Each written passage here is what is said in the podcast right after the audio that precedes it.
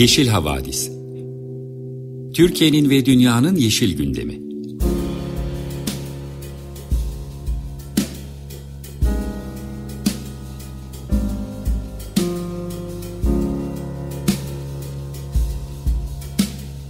Hazırlayan ve sunanlar Selin Uğurtaş ve Arca Yılmaz.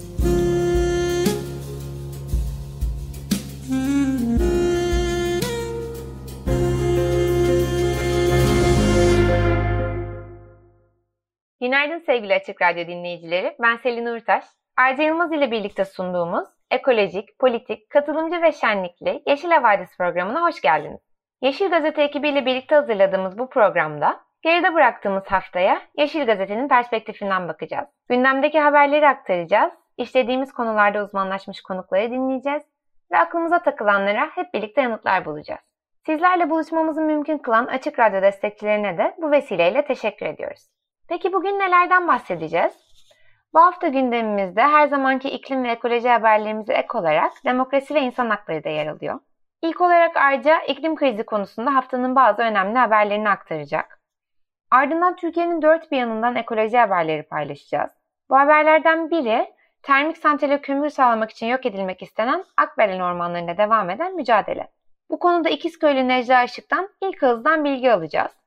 Ardından demokrasi ve insan hakları konulu birkaç haberimiz olacak ve nihayetinde bu haftanın bültenini iyi haberlerle kapatacağız. Program boyunca bize tabii ki güzel şarkılar eşlik edecek ve gündemimize geçmeden önce de cumartesi sabahına böyle keyifli bir parçayla başlamak istiyoruz. John Mayer'dan Waiting on the World to Change'i dinleyeceğiz. Merhaba sevgili Açık Radyo dinleyicileri. Programının ilk bölümüne iklim haberleriyle başlamak istedik. Bu haftanın açılışını ise özel bir haberle yapıyoruz. Yeşil Gazete'de çıkan Havva Cuştan'ın bir haberi var. Afet zamanı gazetecilik. Malum iklim kriziyle birlikte afetlerin şiddeti ve sıklığı artıyor ve medyada da daha çok gündem oluyor. Ancak nasıl gündem olduğu çok önemli. Biraz da bunu irdelemek için Havva Cuş'tan sahada ve editör masasında görev yapan gazetecilerle ve uzmanlarla afetlerde haberciliğin 5N 1K'sını konuştu. Konuştuğu uzmanlardan Doktor Ümit Şahin'in vurgusu medyaya düşen görevin insanları harekete geçirici haberler yapması üzerine oldu. Ayrıca hak temelli dilden şaşmadan iklim krizini de vurgulayarak haberlerin kurgulanması gerektiğini belirtti. Ee, Şahin iklim krizinin vurgulanmaması fosil yakıt şirketlerinin değirmenine su taşıdığını söyledi. Arkadaşımızın konuştuğu iklim haber editörü Bulut Bağatır da afetlerde iklim kriziyle birlikte insan parmağının da ortaya çıkarılması gerektiğini söyledi. Yeşil Gazete editörü Alev Karakartal ise 5N1K kuralının kriz zamanı daha önemli bir hale geldiğini ve haberlerin artık insan odaklı kurgulanmaması gerektiğini söyledi. Konuşulan diğer isimler ise sağdaki, sağdaki gazeteciler oldu. Kastamonu'da yaşanan sel felaketini takip eden gazeteci Seda Taşkın da habercilerin sahaya hazırlıklı gitmesi gerektiğini ve haberleri kurgularken empati yapmaları gerektiğini vurguladı. Haberlerin abartı yapılmadan sağlam kaynaklarla yapılması gerektiğinin önemini söyledi. Bir başka muhabir arkadaşımız ise AFP'den Yasin Akgül. Akgül zorluklar ilk kademede zorlukların ilk kademede lojistik olduğunu belirtti ama tabii daha sonrasında afet bölgelerine etkilenen insanlar varsa onların psikolojisi, psikolojisine göre hareket etmek gerektiğini söyledi. Evet, ve yani tabii iklim krizi zamanında yaşıyoruz ve bunun iletişiminin, medya yönetiminin ve haberciliğinin nasıl yapıldığı çok önemli. Mesela ben şu an önümdeki iklim haberlerine bir göz attığımda gözüme çarpan bir tane haber var. Ee, bu da hayvanların vücut yapılarının iklim değişikliği sebebiyle değiştiği haberi. Bir araştırmaya göre birçok hayvan artan sıcaklığa uygun olarak belirli vücut bölümlerinin boyutlarını ve şekillerini değiştiriyor. Hayvanlar vücut yani sıcakkanlı hayvanlar daha doğrusu vücut sıcaklıklarını daha iyi düzenlemek yani temelde serinlemek için bu evrimi gerçekleştiriyor. Tabii iklim krizi çok hızlı ilerliyor ve hayvanlar da bu iklim değişikliğine, bu yeni düzene ayak uydurmak için hani hızlı bir şekilde evrim geçiriyorlar, değişiyorlar, adaptasyonlar sağlıyorlar. Tabii yani bakıyoruz bu sene bu haberler dışında Avrupa'nın da kaydedilen en sıcak yazı olmuş. Biliyorsunuz bunun sonucu olarak da ciddi yangınlar yaşanmıştı. Özellikle Güney Avrupa'da. Buradan yola çıkarak da aslında Yunanistan'da bir e, iklim krizi bakanlığı kurmaya karar verilmiş hükümet tarafından. Bu güzel bir gelişme aslında ki yani krize kriz gibi davranıldığının bir e, göstergesi belki de. Benzer bir haber de akademi dünyasından. Dünya çapındaki 200'den fazla sağlık dergisi dünya liderlerini iklim değişikliği konusunda acil önlem almaya ve sağlığı korumaya çağıran bir bildiri yayınladı. Bildiriye imza atan imza atanlar arasında Lancet, New England Journal of Medicine, East African Medical Journal, China Science Bulletin ve e, BMG Global gibi alanında da bilinen, sağlık alanında bilinen önemli dergiler var. Bir başka enteresan haber ise İngiltere'den. E, Manchester Üniversitesi bünyesindeki Tyndall Araştırma Değişikliği, İklim Değişikliği Araştırma Merkezi Massive Attack grubunun konserlerinden gelen verilerle müzik dünyasının iklim değişikliğini körüklemeden konserler organize etmesi için yol haritası sundu. Hepsini detaylı incelemeye burada vaktimiz yok ama ben bir iki tanesini okumak istiyorum. Ee, önerilerden birkaçı turne rotaları yolculuğu en aza indirecek şekilde planlanmalı. Etkinlik biletleri toplu taşıma ücretlerini de kapsamalı. Etkinlik alanında güneş paneli gibi araçlarla yenilenebilir enerji üretilmeli gibi öneriler var burada. Devamını Yeşil Gazete'den de okuyabilirsiniz. Şimdi sırada bir şarkı dinleyelim. Ee, Mozdah'tan Dukare Afgan, Afgan Kızı gelsin. Sonra devam edeceğiz. Tekrar merhaba. 95.0 Açık Radyo'da Yeşil Havadis dinliyorsunuz. Ben Selin. Bugünkü gündemimizin ikinci bölümündeyiz. Sırada ekoloji haberleri var. İlk haberimiz Cengiz Holding'e verilen devlet desteğine ilişkin. Resmi gazetede yayınlanan habere göre Cengiz Holding bünyesindeki Eti Bakır şirketine 1.6 milyar TL devlet desteği sağlanacak. Ee, yaklaşık 4 yıl sürmesi gereken proje sonucunda Samsun'da bir katot bakır ve kimyasal gübre tesisi kurulacak.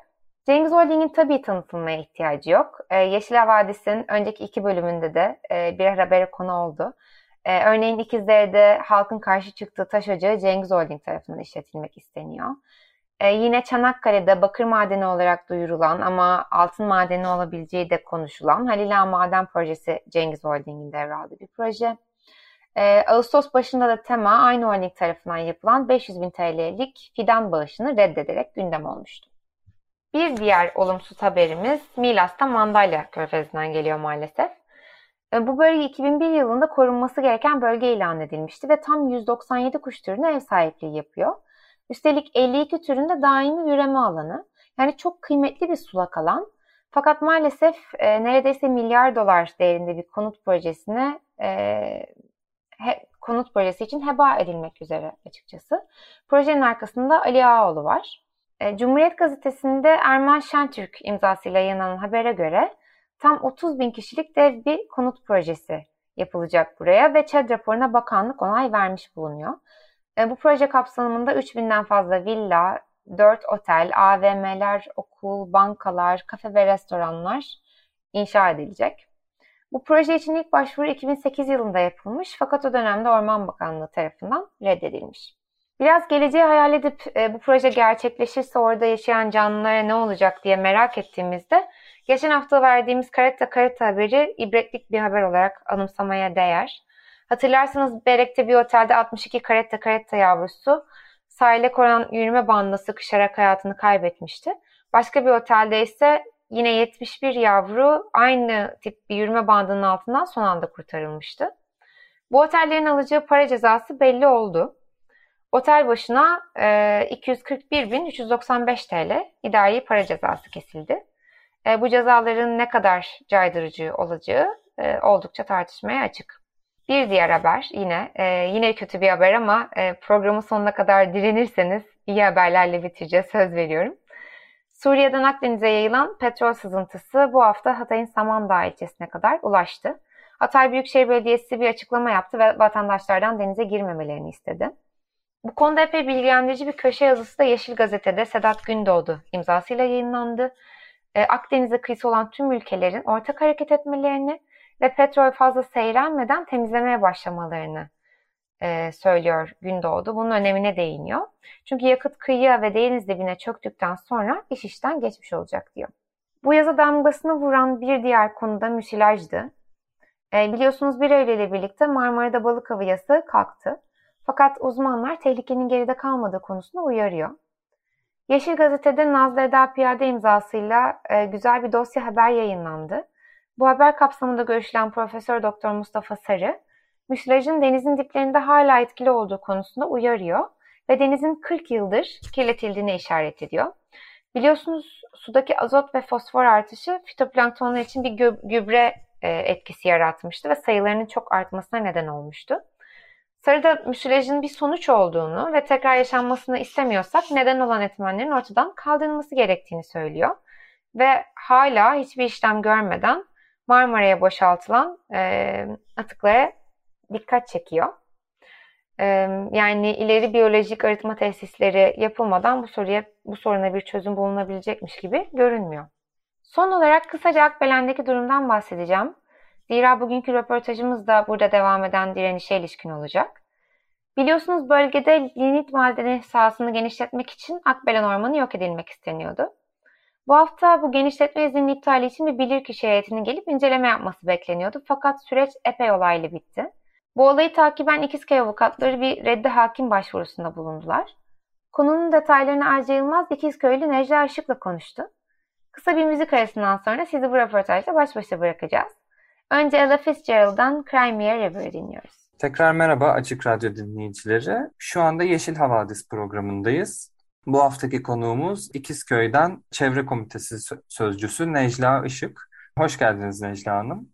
Hoş bulduk. İyi akşamlar, iyi yayınlar. Ee, Merhaba. Teşekkürler. Bu kaydı akşam, Perşembe akşamı yapıyoruz. Ben size ilk olarak şeyi sormak istiyorum. Şu anda İkizköy'deki durum nedir? Akbelen Ormanı'ndaki durum nedir? Madenin durumu nedir? Biraz bize bahsedebilir misiniz? Tabii kısacık bahsedeyim. İkizköy'deki durum şu an biliyorsunuz 17 Temmuz'da Akbelen Ormanı'na girildi ve 20-30 ağacımız kesildikten sonra aynı günün akşamına bir nöbet çadırımızı oluşturduk. Biz çadır e, diyorduk zaten ne zamandır çadır nöbete başlamamız gerekiyor. Bu böyle olmayacak diye. Çadırımızı başlattık, nöbetimizi tutmaya başladık 17 Temmuz'dan itibaren ve halen devam etmekte.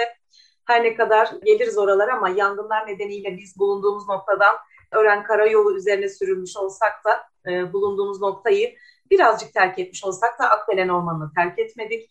Yine nöbetimizi sürdürüyoruz, devam ediyoruz dışarıdan gelen dostlarımızla, misafirlerimizle, çevreye duyarlı, doğaya duyarlı, toprağını seven, ülkesini seven herkes gelip gidiyor. Ören yolu üzerindeyiz, karayolu üzerindeyiz diyordum ben. Ee, bizim oraya inmemiz bizim açımızdan çok iyi oldu. Onu jandarmanın belki hesaplayamadığı bir şeydi. Ören bu yolun sonu Ören'e gidiyor ve e, turizm bölgesi biliyorsunuz. Geçenler Akbelen Ormanı vermeyeceğiz pankartını görünce merak edip hatta hızlı geçip geri dönenler e, burada ne oluyor, bu, orası burası mıydı deyip e, böyle anlatmamızı ve anlattıktan sonra da ne yapabiliriz ve daha sonrasında tekrar gelmek için e, sözleşiyoruz ve geliyorlar, kalanlar var. E, destek verenler oluyor. Korne sesleriyle, el e, sallamalarla hani moralimiz çok, motivasyonumuz çok yerine geliyor. Nöbetimiz devam ediyor yani son durum olarak böyle aktarabilirim size. Nöbetimiz 7-24 orada devam ediyor. Arkadaşlarımız bulunuyor. Gün içinde köylerimiz yine evdeki işlerini hallediyor. Daha sonrasında oraya gidiyoruz. Akşam devamlı oradayız zaten köylüler olarak. 12-1'e kadar oradayız. Sonrasında e, ikişer ikişer köylerden de çevre dostlarımızdan ve e, Muğla Barosu biliyorsunuz davamıza dahil olmuştu. Muğla Barosu'ndan bir avukatımız bizimle birlikte e, nöbet alanında beklemede. E, bu yüzden iyiyiz, rahatız, güzel gidiyoruz. E, şu anda nöbetimiz devam ediyor diyebilirim size. Teşekkürler. Bu e, hakikaten yol üzerinde olmak önemli çünkü bazen e, direnişlerde bu e, motivasyon şey oluyor bir insana yıpranabiliyor, zayıflayabiliyor. O açıdan da sizi daha enerjik ve motive gördüm. Ben size şey soracağım. Çok laf arasında söylediniz ama bu e, Muğla'daki orman yangınları sırasında da bir şirketin bir orman yolu açma bahanesiyle e, bir ağaç kesimi olmuştu sanırım. E, yanlışsam düzeltin. O süreci biraz aktarabilir misiniz? E, tam ne olmuştu ve bunun hakkında hani yani siz ne düşünüyorsunuz? Söylediğim gibi Kizköy'ün mücadelesi aslında iki buçuk yıl önceye dayanıyor. 2019'a dayanıyor. 2019'da kesim için girilmişti. Orman İşletme Müdürlüğü girmişti. O zaman da bir 14 ağacımızı kaybetmiştik biz. Farklı endüstriyel plantasyon adı altında keseceklerini söylediler. Bunu kabul etmedik. Kömür madeni için tahsis edileceğini biliyoruz dedik. E, ve bunun için dilekçe, imza vesaire bunları başlattık. E, 2020 yılı faaliyetinden çıkarıldığını biliyorduk biz bunun. 17 Temmuz 2021'de buraya kesim için girildi ve dediğim gibi az önce de anlattım. Mücadelemizi, çadırımızı oluşturduk. Bunlar çünkü ilk değil dedik. Daha önce de girdiler. Damgalama için girildi. Çok defa girildi Akbelen Ormanı'na. 17 Temmuz'da nöbetli çadırımızı başlattık. Bir tane ağacımızı artık kestirmeyelim diye. 8 Ağustos tarihinde de Türkiye'nin her yerinde yangınlar çıktı biliyorsunuz. Yatağın da çıktı Muğla'nın yatağın bölgesinde. Muğla'nın Menteşe'sinde çıktığını duyduk. Onun öncesinde zaten 30 Ağustos'u zannediyorsam yanlış hatırlamıyorsam burada bize 14 kilometre uzaklıkta bir köy e, neydi? Beyciler. İlk yangın zaten Beyciler'den çıktı. Beyciler'den söndürülemediği için, e, havadan müdahale olmadığı için Ören tarafına gitti. Ören'le bizim aramız buradan 30 kilometre uzaklıkta. Ormanlar yana yana yana yana 30'unda e, başladı 8'ine kadar devam etti bu biliyorsunuz. Çok kaybımız var yani onu onu onu düşününce zaten içim çok kötü oluyor benim. E, vicdanım sızlıyor. Maalesef çok ormanımızı, çok ağacımızı kaybettik. Hem yangında kaybettik hem de yangın adı altında termik santrale gir- giriyordu. Hep takip etmişsinizdir. Termik santrale gireceği için santralin çevresinde ne kadar ağaç varsa, ne kadar orman varsa hepsi kesilmiş, böyle doğranmış. Ören'e gittim ben de ondan yaklaşık ne kadar sonra diyeyim size 20 gün sonra herhalde ve gördüklerim karşısında inanın şok oldum yani hani yangınla uzaktan yakından alakası olmayan tamamen Ören yolu, karayolunun sağlı sollu iki tarafı da biçilmiş geçilmiş Ören'e kadar yani hani ne yapılmak istenmiş, ne düşünülmüş, o anda neden öyle davranılmış onu da anlamış değilim. Bir katliam yapılmış ama 8'inde de biz kesime girilmez diye düşünüyorduk. Hani yangınlar bu kadar canımızı acıtıyorken, bu kadar içimizi acıtıyorken, müdahale edemezken köylüler olarak kaç kere gittik buradan, gönüllüler kaç kere buradan geçti ve geri dönüşte bizim alanımıza uğrayıp bizi almıyorlar. Yani giremiyoruz yangın yerine, müdahale etmek istiyoruz gönüllü olarak ama bizi almıyorlar deyip kaç kişinin döndüğünü biliyoruz, şahidiz. Böyleyken 8'inde yangın adı altında Işıkdere'nin karşısından Akbelen Ormanı'na 15 işçinin kesildiği, kesin, e, kesim için girdiğini duyduk biz. Saat kaç civarıydı? 11 11 buçuk civarı olması lazım. İnanamadık. Yani her yer yanıyordu. Yangınlar sönmeden dedik. Nasıl yani? Olamaz böyle bir şey. Koştur koştur. Zaten buradaydık. Nöbet alanındaydık. Nöbet tutuyorduk. Kulağımız yangınlarda. Orası söndürülmedi burası söndürülmedi. Marmaris yanıyor Köyceğiz yanıyor Menteşe yanıyor Yatağan yanıyor. Kıyı Kışlacık Bodrum Kıyı Kışlacık tarafında çıkıyor. Güvercinlik tarafında. Yani her tarafta yangın çıktığını duyuyoruz.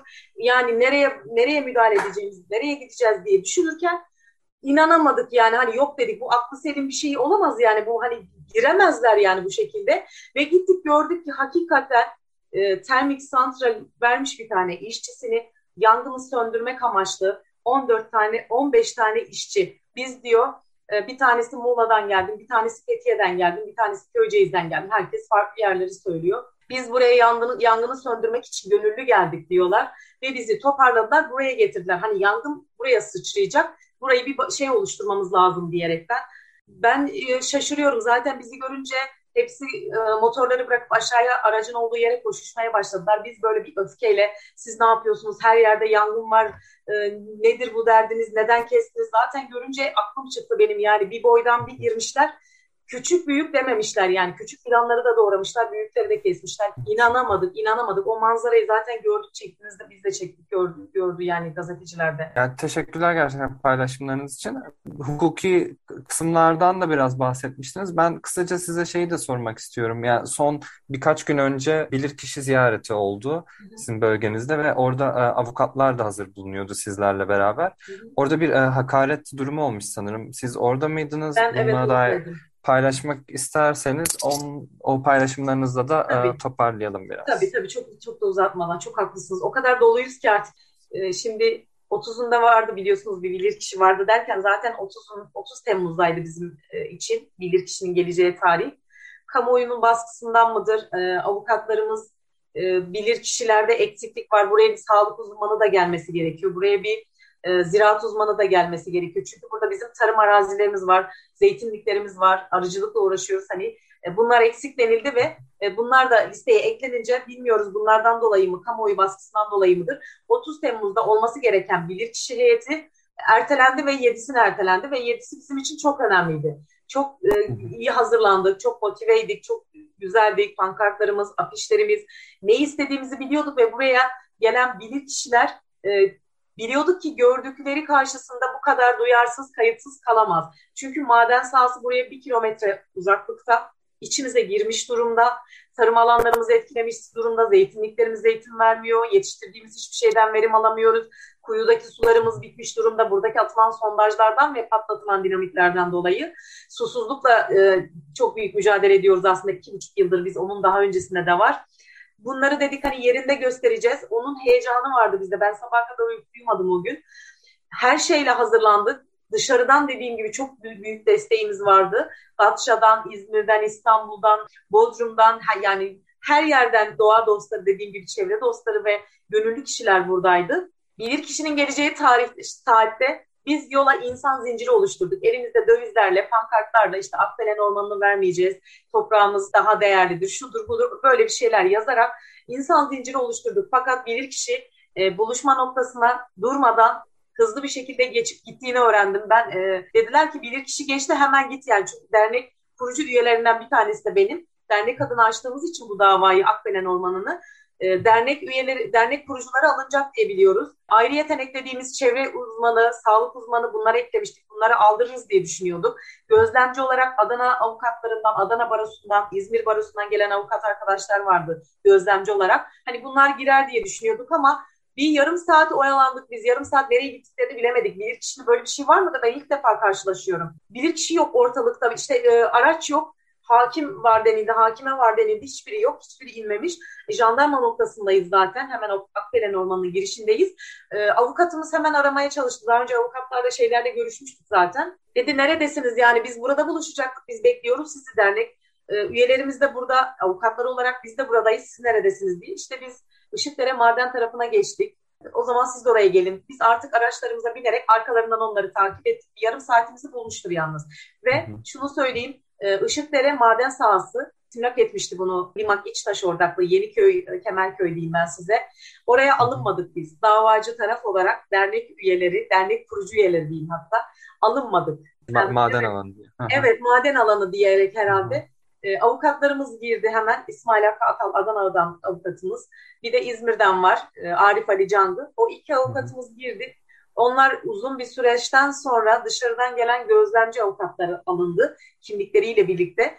Bir de sadece dernek başkanımız Hasan Yorulmaz. O alındı. Biz gerisi herkes dışarıda beklemede. E, bayağı epeyce bir bekledik. Yani birinci göstermemiz gereken yerde biz bulunamadık maalesef maden sahasını gezdirdi avukatlarımız. Karşıdaki hemen karşısından girilmişti. O 105 ağaç dedim ya az önce. Evet. O 105 ağacın kesildiği yer gezdirilmiş, oralar gösterilmiş. Biz daha sonrasında Akbelen'in e, 740 dönümlük bu arada Akbelen orman çok büyük bir orman. 2-3 yerinden giriş var. Oraya götürdük. Oradan itibaren dahil olduk bu bilirkişi heyetine içine. Orada zaten gerçekleşti yani hep maden sahasını gösteriyorsunuz, aynı şeyleri gösteriyorsunuz işte. Ben de duydum çok üzgünüm, çok üzülerek söylüyorum. Bu hastası mısınız dedi yani. Yani buraya kadar çıktık çıktığımız yer böyle bir dağın e, tepesi gibi bir yerdi. Araçlarla çıktık, orman yolu zaten.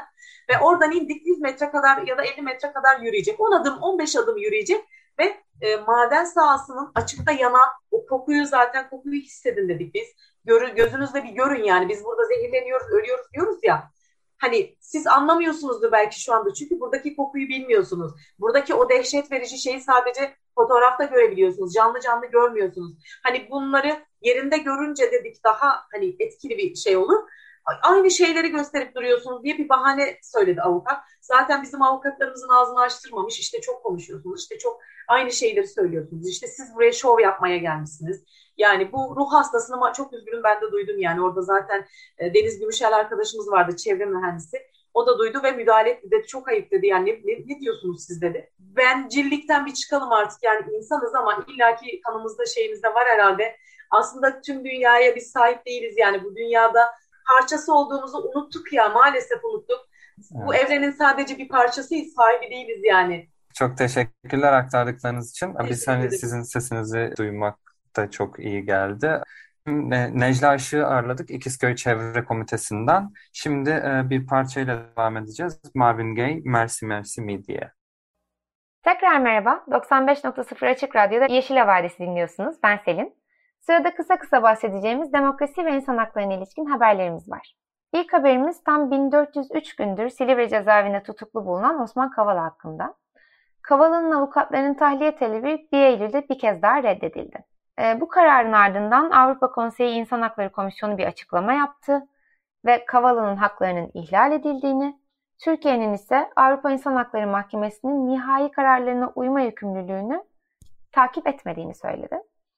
Açıklamada Kavala'nın daha en baştan tutuklanmaması gerektiği vurgulandı ve yasa dışı tutukluluk hali insan hakları ve hukukun egemenliğine saygısızlık göstergesidir ifadeleri kullanıldı.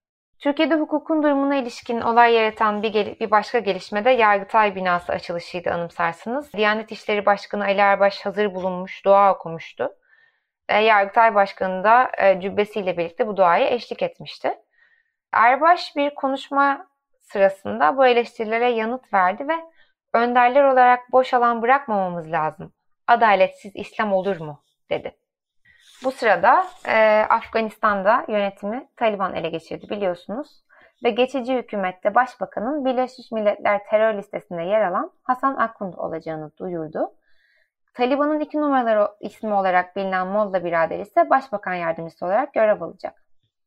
Tabi Taliban'ın gelişiyle beraber kadın haklarının durumuna dair oldukça gergin ve endişeli bir bekleyiş başlamıştı kadınlar ve kız çocukları çalışma, eğitim gibi hakları konusunda tabii ki endişeli ve ilk gelen sinyaller de olumlu değil. Kabil'deki İbn Sina Üniversitesi'nde bir sınıf ikiye bölündü ve kız ve erkek öğrenciler ayrı ayrı oturtuldu. Taliban Kültür Komisyonu Başkan Yardımcısı ise bir açıklama yaparak kadınların spor etkinliklerine katılmasının yasaklanacağını açıkladı. Sözümüz erkek tahakkümü ve şiddetine uzanmışken Türkiye'den de bir haberle bitirmek istiyorum. Bu bilgiyi istatistik gibi vermek, hayatları sayılarla ifade etmek hiç alışılabilir bir şey değil. Ama maalesef bu şekilde konuşmak durumunda kalıyoruz. Diyanet'in erkek şiddet çetelesine göre Ağustos ayında en az 34 kadın ve 6 çocuk erkek şiddeti tarafından öldürüldü. 32 failden yalnızca 20'si tutuklandı. E, bu ağır haberlerden sonra kısa bir müzik arası verelim. Ardından ayrıca daha mutlu, daha ilginç haberler aktaracak ve güne daha olumlu hislerle devam edebileceğiz. Önce Sarah Vaughan'dan Lullaby of Birdland geliyor.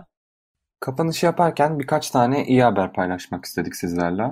İstanbul Büyükşehir Belediyesi deniz taksi sistemini tekrar getiriyor. Sadece üst gelir sınıfı değil, bu sefer herkes için ulaşılabilir olması planlandığı belirtilmiş. Tasarımları Şehir Hatları Genel Müdürü Sinem Dedetaş'a ait olan 50 tane deniz taksisi ekonomik ve düşük yakıt tüketimine sahip olacak. Ve bunlardan 5 tanesi ise tamamen elektrikle çalışacak. Kullanımı şu şekilde düşünülmüş. İlk etapta 98 iskeleden çağrı yapılabilecek. Daha sonra uygulama genişletilerek yolcuların istenilen yerde inip ve binmesine imkan sağlanacak. 6 ay sonra da paylaşımlı taksi dolmuş modeline geçilecek.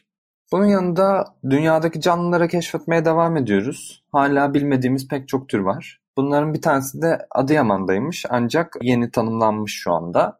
Bir tatlı su böceği. Yürütülen çalışmalarda endemik olan Bidesus anatolicus anatolicus alt türünden sonra ikinci endemik alt tür keşfedildi. Böceğe de Bidesus anatolicus Adıyaman adı verilmiş durumda şu anda. Bir koruma projesi haberi var şimdi de. O da Merve Özçelik'ten. Merve Özçelik'in haberi. Samsun'da nesli tükenme tehlikesi altında olan kız kuşları için bir koruma projesi başlatıldı. Özçelik'e konuşan proje koordinatörü Melisa Bal, bu konudaki farkındalığın yalnız Samsun'da değil tüm Türkiye'de artmasını istiyoruz dedi. Çok teşekkürler Arca. Programa başladığımız günden beri A Milli Kadın Voleybol takımına selam göndererek bitiriyoruz. Bu hafta da son selamımızı göndermeden kapatmak içimize sinmedi. Avrupa Şampiyonası'ndan bronz madalyayla dönen ve yaz boyunca hep ama hep yüzümüzü güldüren takımımızı kutluyoruz. İyi ki varsınız. İyi haber eksiğimizi hep sizlerle giderdik. Çok teşekkür ederiz. Bu arada takımımızın kaptanı Eda Erdem Dündar'ı özellikle tebrik etmek istiyoruz. Çünkü tam dördüncü kez en iyi orta oyuncu seçildi. Ve tarihte bu ünvanı arka arkaya kazanan ilk voleybolcu oldu. Tebrik ediyoruz kaptan. Böylelikle 95.0 Açık Radyo'da Yeşil Gazete'nin katkılarıyla hazırladığımız Yeşil Havadis programının da sonuna gelmiş oluyoruz. Haftaya yine aynı saatte görüşmek üzere. Hoşçakalın.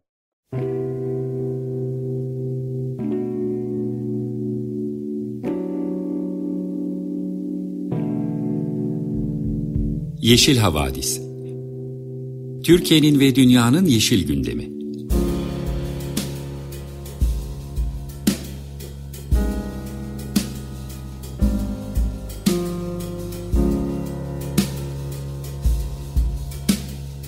Hazırlayan ve sunanlar Selin Uğurtaş ve Arca Yılmaz.